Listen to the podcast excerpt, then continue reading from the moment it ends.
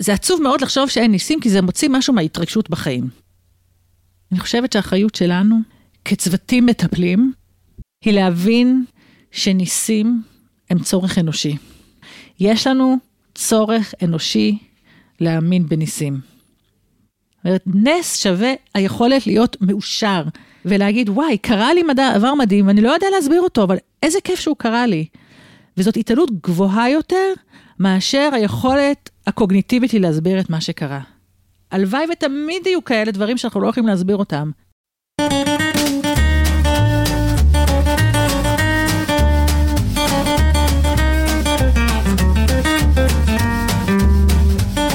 ניסים גדולים וקטנים, רגעים של התפעמות וכל מה שקשה להאמין. אני רועי רביצקי. אני ענת קורול גורדון, ואתם מאזינים ל"היה פה, סיפורי ניסים", הפודקאסט של עיריית ירושלים. והפעם, דוקטור תמר אלרם. רועי, אתה רואה רופאים כמחוללי ניסים? האמת שמוזר לי לחשוב על זה ככה, בגלל שאם נס שובר את סדר הטבע הרגיל ורופאים עושים ניסים, זה אומר שבדרך הטבע היינו אמורים כולנו להיות חולים ומוכים ומלאים במומים. באמת, כשהכול בסדר, קל מאוד לחשוב שלהיות בריאים זו דרך הטבע. אה, אני לחלוטין שותפה על העמדה הזאת, אבל ברגע שמשהו קל נסדק או משתבש, אז גם המתנגדים החמורים והקיצוניים ביותר לניסים מיד נאחזים בהם וברופאים כמו מים במדבר.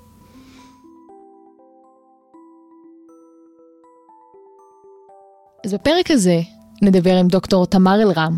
היא נולדה בבריטניה וגדלה בירושלים, ואחרי מסלול התקדמות מאוד מהיר ברפואה ובניהול, היא הפכה למנהלת בית החולים הדסה הר הצופים.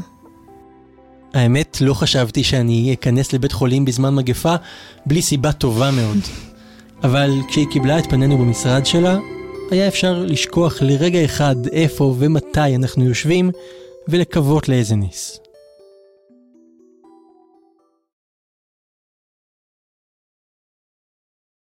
אספנו מהציבור ניסים שקרו להם. ואני חושב שאולי 80% מהדברים שאנשים אומרים, זה חליתי במחלה קשה, והנה אני פה היום. קרה לי משהו מאוד מאוד מסוכן, ובסופו של דבר ניצלתי ממנו. אם היית תופס אותי ברחוב, ולא מתוקף תפקידי כאן במשרד, ושואל אותי, טוב, תספרי לי על נס שחווית, אז גם אני הייתי בקטגוריה של מה שתיארת, הייתי מתארת אה, אירוע אה, שהיה כמעט טרגדיה לאחד הילדים שלי, שכמעט איבדנו אותו כשהוא היה בן שלוש, ורצף האירועים שגרם לזה שהוא איתנו היום, הוא בריא, הוא בקלות נכנס לקטגוריה של נס. וואו, אה, תודה לאל קודם כל. אני חושב באמת שהרבה אנשים מחזיקים בראש איזה רגע כזה של כמעט. כלומר, אנחנו יושבים כאן עכשיו בבית חולים ממש בצומת שכל תקוות הניסים של אנשים איכשהו מכוונות אליו. אני לא בטוחה שאני מסכימה עם ההגדרה שאנשים מחפשים שיעשו להם ניסים. אנשים שנכנסים לבית החולים הזה, מחפשים להרגיש יותר טוב. מצד אחד שיעשו את הניתוח הטוב ביותר, שיתקנו את השבר בצורה הטובה ביותר, שיגבסו בצורה הטובה ביותר, ומצד שני, זה שיתייחסו אליך בצורה מכובדת. כשנכנסת לכאן מטופלת, או שנכנס לכאן מטופל, בכל תחום, היא או הוא רוצים קודם כל שיתייחסו אליהם באופן מכובד, מכבד, רגיש, אנושי, וגם שבאופן אובייקטיבי יתקנו להם את השבר, או יוציאו להם את האפנדיקס. לא חושבת שיש פה משהו ניסי. לפעמים אנחנו משתמשים בנס בעולם הרפואה, כשמישהו הוא חולה סופני, הוא מצפה לנס, או אנשים שמחוסרי הכרה מאיזושהי סיבה ומצפים לנס כדי שהם יחלימו, בסופו של דבר הוא מתעורר. אז מה זה אומר? שהקדוש ברוך הוא שלח את ידו וגרם לבן אדם הזה להתעורר למרות שרפואית הוא לא היה אמור להתעורר? לא, זה פשוט אוזלת ידינו כבני אנוש שלא ידענו לאבחן אותו בצורה הטובה ביותר, אבל איזה יופי שהטיפול המסור של הצוותים אפשר לו לחזור להכרה. לתפיסתי, אם הקדוש ברוך הוא מתערב בעולם הרפואה, אז הוא מתערב כל הזמן, לא בהכרח לאותו בן אדם שהוא מחוסר הכרה. אבל הרגע הזה, שבן אדם יכול להגדיר את עצמו בתור נס רפואי, זה נראה לי רגע של אושר. מי אני שבשם הסטטיסטיקה המדעית אקח ממנו את האושר? או אם אני אומר לבן אדם הזה שעברי, האחד מתוך אלף שעברי ממחלה, אני אגיד לו, בסדר, אבל אחד מתוך אלף מחלימים, אז היו לי בדיוק 999 שמתו, איזה כיף שאתה האלף, אני בכוונה מקצינה את זה, כן? אני אקח ממנו חלק מההוויה המאושרת שהוא עברי. את אומרת שאת לא רוצה לקחת מהמטופלים את הרגע הזה, את התחושה הטובה והניסית כל כך, אבל לך בעצמך, כרופאה, אין תחושה של ניסים לפעמים? בתקופה שרוב עיסוקי היה בתור רופאת נשים, עבדתי בחדר לידה. וזה נשמע ממש קיצ'י ולקוני להגיד, כל יום קורים שם ניסים. למה? כי כולנו נולדנו. אוקיי, אז איך זה יכול להיות שזה נס אם כולנו נולדנו? ורובנו גם הורים, אז איך יכול להיות שמשהו שקרה לכולנו הוא נס? ובכל זאת, העבודה בחדר לידה יש בה משהו ניסי. אני זוכרת כמה אירועים ספציפיים שאחר כך כשהסתכלתי למחורה אמרתי, וואי, זה היה נס. וחלק מהם גם הפכו להיות אירועים מכוננים בחיים שלי, של תובנות שקיבלתי על עצמי בעקבות האירועים האלה.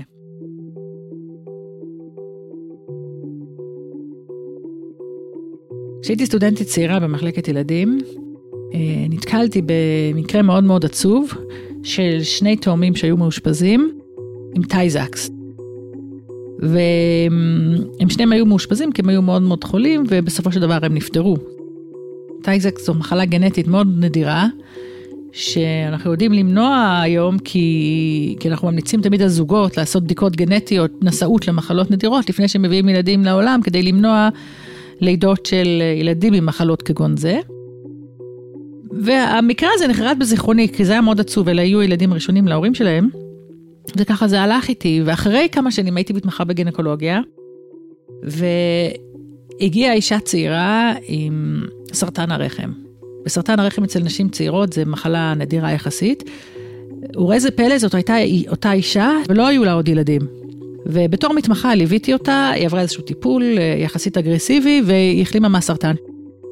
אמ, זאת אומרת שבעצם סיפור חייה היה ששני הילדים היחידים שלה היו תאומים שנפטרו מטייזקס, ועכשיו היא גם עברה סרטן הרחם ואסור לה ללדת, וטרגדיה אמיתית. כעבור כמה שנים היא שוב חזרה לחיים שלי.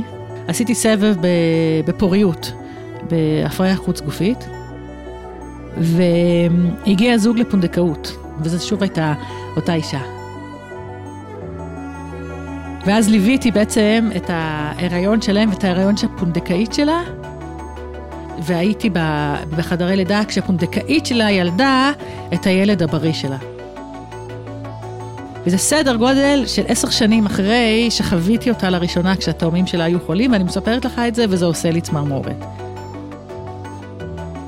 אז מצד אחד ברור שזה רצף של צירופי מקרים, מצד שני זה חייב להיות יותר מזה. טוב, את מתארת כאן מרחב של שנים ארוכות שבסופו של דבר, פתאום כשמסתכלים עליהן, הופכות מאוסף של טרגדיות ומכשולים לנס. נס שהיה צריך לחכות לו ולכאוב בדרך אליו המון. יש גם ניסים שמופיעים לך בקלות, מתוך השגרה? ההגדרה של נס, לתפיסתי, היא נעה במרחב עצום בין זה שאנחנו יושבים פה זה נס, זה שקמנו בבוקר זה נס, הילדים זה נס, זריחת השמש נס, הכל נס. לקיצוניות השנייה שהיא, אין דבר כזה ניסים. אני חושבת שיותר פשוט להגיד שכל דבר הוא נס, ואי אפשר אולי שלא להתייחס לתקופה הזאת של הקורונה, שאנחנו מחפשים את הניסים הקטנים בחיים שלנו שמחזיקים אותנו שפויים ומאושרים. אז אתמול לדוגמה, דיברתי על זה עם הילדים שלי, של איזה נס זה שאנחנו גרים ביישוב. ולא בעיר. אני גרה ביישוב אלון, צופה לוואדי קלט, וגם הנוף הוא סוג של נס. אז, אז אני אומרת לילדים שלי, זה נס שאנחנו חיים ביישוב, כי אתם ממשיכים לפגוש את החברים שלכם, ויש לכם חיי חברה, ויש הרבה ילדים כמוכם שגרים בעיר, לא עלינו. וחיי החברה שלהם ממש נמוגו כעת. אני מתחבר למבט האופטימי הזה על המציאות, שמוצא את רגעי הקסם בתוך השגרה, ואפילו מתוך הפרופורציות, שאולי רואים אחרים שמשהו השתבש אצלם, ואנחנו יכולים לשמור על יומיום תקין ולפעמים אפילו מאושר. אבל בכל זאת, את מחזיקה בתפקיד שדורש ממך כל הזמן להיות מעודכנת בחזית המדע המודרני, להתעדכן בתגליות, בטיפולים, זה לא מפחיד לפעמים לשמוט את הנס? בעיניי, נס זה רגע שנוחתת עלינו תובנה. והאחריות שלנו היא להכיר בזה שקורה פה אירוע מכונן, ושעלינו ללמוד ממנו להמשך החיים. אני זוכרת שני מקרים, שבהם טעיתי. פעלתי בניגוד לאינטואיציה שלי. באה המטופלת בסוף שליש ראשון, והשגרות הקבועות שלי זה שתמיד אני עושה אולטרסאונד. והייתי רופאת נשים צעירה יחסית, ופעם אחת לא עשיתי. לא עשיתי מהרבה סיבות ש... שיש בהם היגיון. היא עשתה כמה ימים קודם ולא היה צריך, והתכוונה לעשות שבוע אחרי ולא צריך לעשות כל שבוע אולטרסאונד. אבל בדיעבד העובר הזה כבר היה בלי דופק. אה, זה רעיון שלא שרד. משהו בי אפילו אמר, אם היית עושה אולטרסאונד, עדיין היה לו דופק, רק שהמקרה הזה בא ללמד אותך משהו. מעניין לחשוב על המתח שבין הספר או הידע הרפואי לבין האינטואיציה שכרוכה בעבודה. אפשר לומר שאחרי בית ספר לרפואה, מישהו חולה למענך בית ספר לאינטואיציה? הייתה לי פעם מטופלת אה, לפני לא מעט שנים שסבלה מכאבי בטן תקופה, לא היה לי כל כך הרבה מה להמליץ לה ולא חשבתי שיש לה בעיה גנקולוגית. אחרי כמה ימים היא אובחנה עם סרטן השחלה. עכשיו, אני לא עשיתי שום דבר לא בסדר, לכאורה, לפי הטקסטבוק, זאת אומרת, לפי הספר שנותן לי את ההוראות מה אני אמורה לעשות. אבל כשהייתה אצלי במרפאה, האינטואיציה שלי אמרה, תמר, את מפספסת משהו. שוב, הייתי רופאה צעירה שזה קרה לי, היום זה לא היה קורה לי. וזה לא היה קורה לי בגלל שנכוויתי. אני רוצה לשאול אותך, אם יש מקרה שזכור לך בתור רופאה, שלמרות כל הידע המקצועי, ולמרות כל המידע שהיה לך על גוף האדם, הרגשת שקורה נס ואת לוקחת בו חלק. כשחזרתי עם אחת מחופשות הלידה, זה היה אחרי הלידה השלישית שלי, וקודם כל, כשאת יוצאת לחופשת לידה אה, בתור מתמחה, אז את חושבת שהמחלקה שלך תקרוס בלעדייך, כי את בטוחה שהכל על כתפייך, וגס וואט לא קרה כלום, נשים המשיכו ללדת והכל היה בסדר. וזאת הייתה הפנמה בלתי ניסית בעליל, שאין בן אדם שאין לו תחליף. וכשחזרתי, ממש ביום שחזרתי לעבודה אחרי חופשת לידה ממושכת, אז היה אירוע של צניחת חבל טבור. צניחת חבל טבור זה אירוע שבמהלך הלידה חבל הטבור של העובר צונח בין הראש של העובר לאגן של האם, ואז בעצם כל פעם שיש ציר, יש לחץ על חבל הטבור, ויורדת אספקת החמצן לעובר, והוא נכנס למצב של מצוקה, וזה מחייב ניתוח קיסרי בהול, כדי להציל למעשה את חייו של העובר. ואני אה, מתמחה, בדיוק חזרתי, אני עוד ככה מחפשת איך לחזור לעניינים, ונוחת עליי הניתוח הקיסרי הבהול הזה. ורצנו לניתוח והצלנו את התינוק. אני זוכרת במובהק את הרגע שיצאתי מחדר לידה, ופתאום נעמדתי באמצע המסדרון, וחלק ממני אמר, יואו, איזה מדהימה אני, איזה מזל שחזרתי מחופשת לידה דווקא היום, בלעדיי, מי יודע, הם היו מצליחים להציל את התינוק הזה. ואז הרגשתי, כאילו אני מקבלת איזה כאפה על הפנים שלי מאלוהים, או איזושהי ישות אחרת שאומרת, רגע, תעצרי שנייה, התבלבלת, זה בדיוק הפוך. יש איזשהו כוח עליון, אה, אפשר לקרוא לו גורל, אלוהים, מזל, ווטאבר, ששם אותך פה ברגע הזה, אה, וידעת בדיוק מה צריך לעשות, והצלת את חיי התינוק הזה. וזה הפוך מנס. מה הכוונה? למה זה הפוך מנס? זה הפוך מנס, כי יש רצף של אירועים ונסיבות בחיים שלנו, ומפגשים והתרחשויות, שמציבות אותנו ברגע מסוים במקום מסוים. עכשיו, אפשר להיכנס פה לדיון האם זה יד אלוהים ששמו אותנו פה, לא יד אלוהים ששמו אותנו שם, אבל לא משנה, אבל זה לא נס, זה רצף של אירועים שהתרחשו מכל מיני סיבות כאלו ואחרות. אז בחרתי לגור ביישוב, אז ברור שהילדים שלי גדלים ביישוב, אז איפה הנס? מרגיש שיש איזשהו מנעד של כל מיני סוגים של ניסים. יש את הנס שהוא פשוט אה, מוזרות סטטיסטית, משהו שממש הסיכויים שהוא יקרה קלושים. יש את הנס הבלתי רגיל, משהו באמת, קריעת ים סוף למשל. זו הדוגמה הקלאסית. יש פער קטן מאוד בין תיאור של התרחשות כרצף נסיבות, אירועים ומפגשים בחיים שלנו, לבין תיאורו כנס. אפשר לקרוא לפער הזה בהרבה דברים.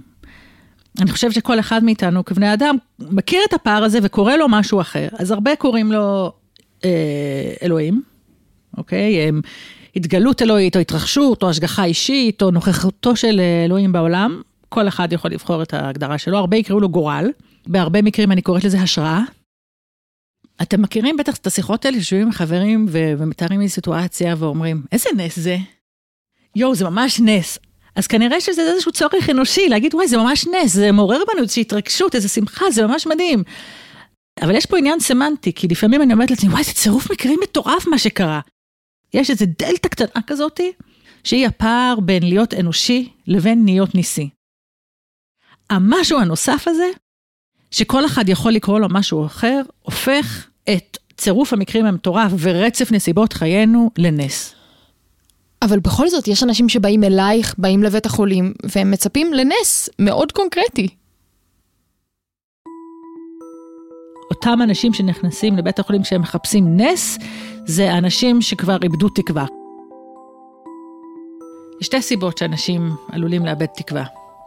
או כי זה האופי שלהם, והם אנשים פסימיים שמאבדים את התקווה שלהם בקלות, או כי הצוותים שמטפלים תיארו את המצב בצורה כזאתי שאין למה לקוות. עכשיו, יש מחקרים, כולל מחקרים עדכניים שיצאו כאן מבית החולים, שמראים שאנשים אופטימיים עם תקווה חיים יותר זמן. יש לנו כאן בבית החולים אה, מחלקה שפר הגדרה, האנשים בנפטרים, מסיימים בעת חייהם. תשאל אותי אם זאת מחלקה חסרת תקווה? לחלוטין לא. לחלוטין לא. לפני כשלושה שבועות, צוות ההוספיס שלח לי תמונה בוואטסאפ של מטופלת שלהם, שהם ליוו אותה, הצוות עצמו ליווה אותה לטקס הכנסת ספר תורה, שהיא תרמה בבית כנסת באזור מגוריה, והם ליוו אותה החוצה. או שמדי פעם יש לנו חתונות בהוספיס. איזה נכד או נכדה של בן אדם שהיה מאושפז בהוספיס, התחתנו בגינה של ההוספיס ליד הסבתא. בואו נאמר ככה, אם בהוספיס יש תקווה, בכל מקום יכולה להיות תקווה. זאת בהחלט נשמעת שמחה ואפילו משמעות, אבל תקווה? נשאלת השאלה איך מגדירים תקווה. תקווה לא חייבת להיות, אני מקווה להיות שוב בריא ולצאת החוצה על שתי רגליי. בן אדם שנכנס לכאן עם שבר בצוואר הירך, זה ריאלי שתהיה לו תקווה שהוא יחזור ללכת. אני מקווה להיות אה, שוב בת 21, אה, יותר רזה ולהיות שחקנית קולנוע. אבל זו תקוות שווא. כנראה, בטח אה, לפחות בהיבט של הגיל. ואולי עוד חלקים ממה שאמרתי. נאמר אם בן אדם, לצערנו, נפגע בתאונת דרכים, ופעם הוא היה, אה, לא יודעת, מהנדס הייטק מוכשר, מנהל בכיר באיזה חברה, והיה רוכב כל סוף שבוע על אופניים בכביש שסביב הסטף, והוא עבר תאונת דרכים ונקטע לו רגל. אוקיי? אז הוא כנראה לא יחזור לרכב על אופניים סביב הסטף, אבל הוא יחזור לעשות דברים אחרים. או נאמר אם הייתה לו פגיעת ראש והוא לא יחזור להיות מנהל בחברת הייטק, אבל הוא יחזור לעשות דברים אחרים. אז מה התקווה שלו? האחריות של הצוות, בין השאר, היא להגדיר מחדש את גבולות הגזרה של התקווה.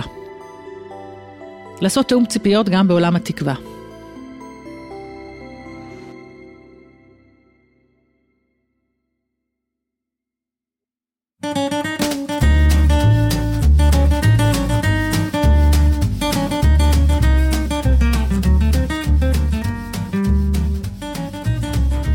לדוקטור תמר אלרם. הפודקאסט הוקלט באולפני שלג. את הפרק הזה הקליט וערך תום בייקין אוחיון. תודה גם לכל מי ששיתפו אותנו בסיפורי הניסים שלהם. את הפודקאסט יזמה והפיקה עיריית ירושלים, האגף לתרבות ואומנויות. אני ענת קורול גורדון. אני רועי רביצקי, והפרק הבא של היה פה סיפורי ניסים כבר מחכה לכם.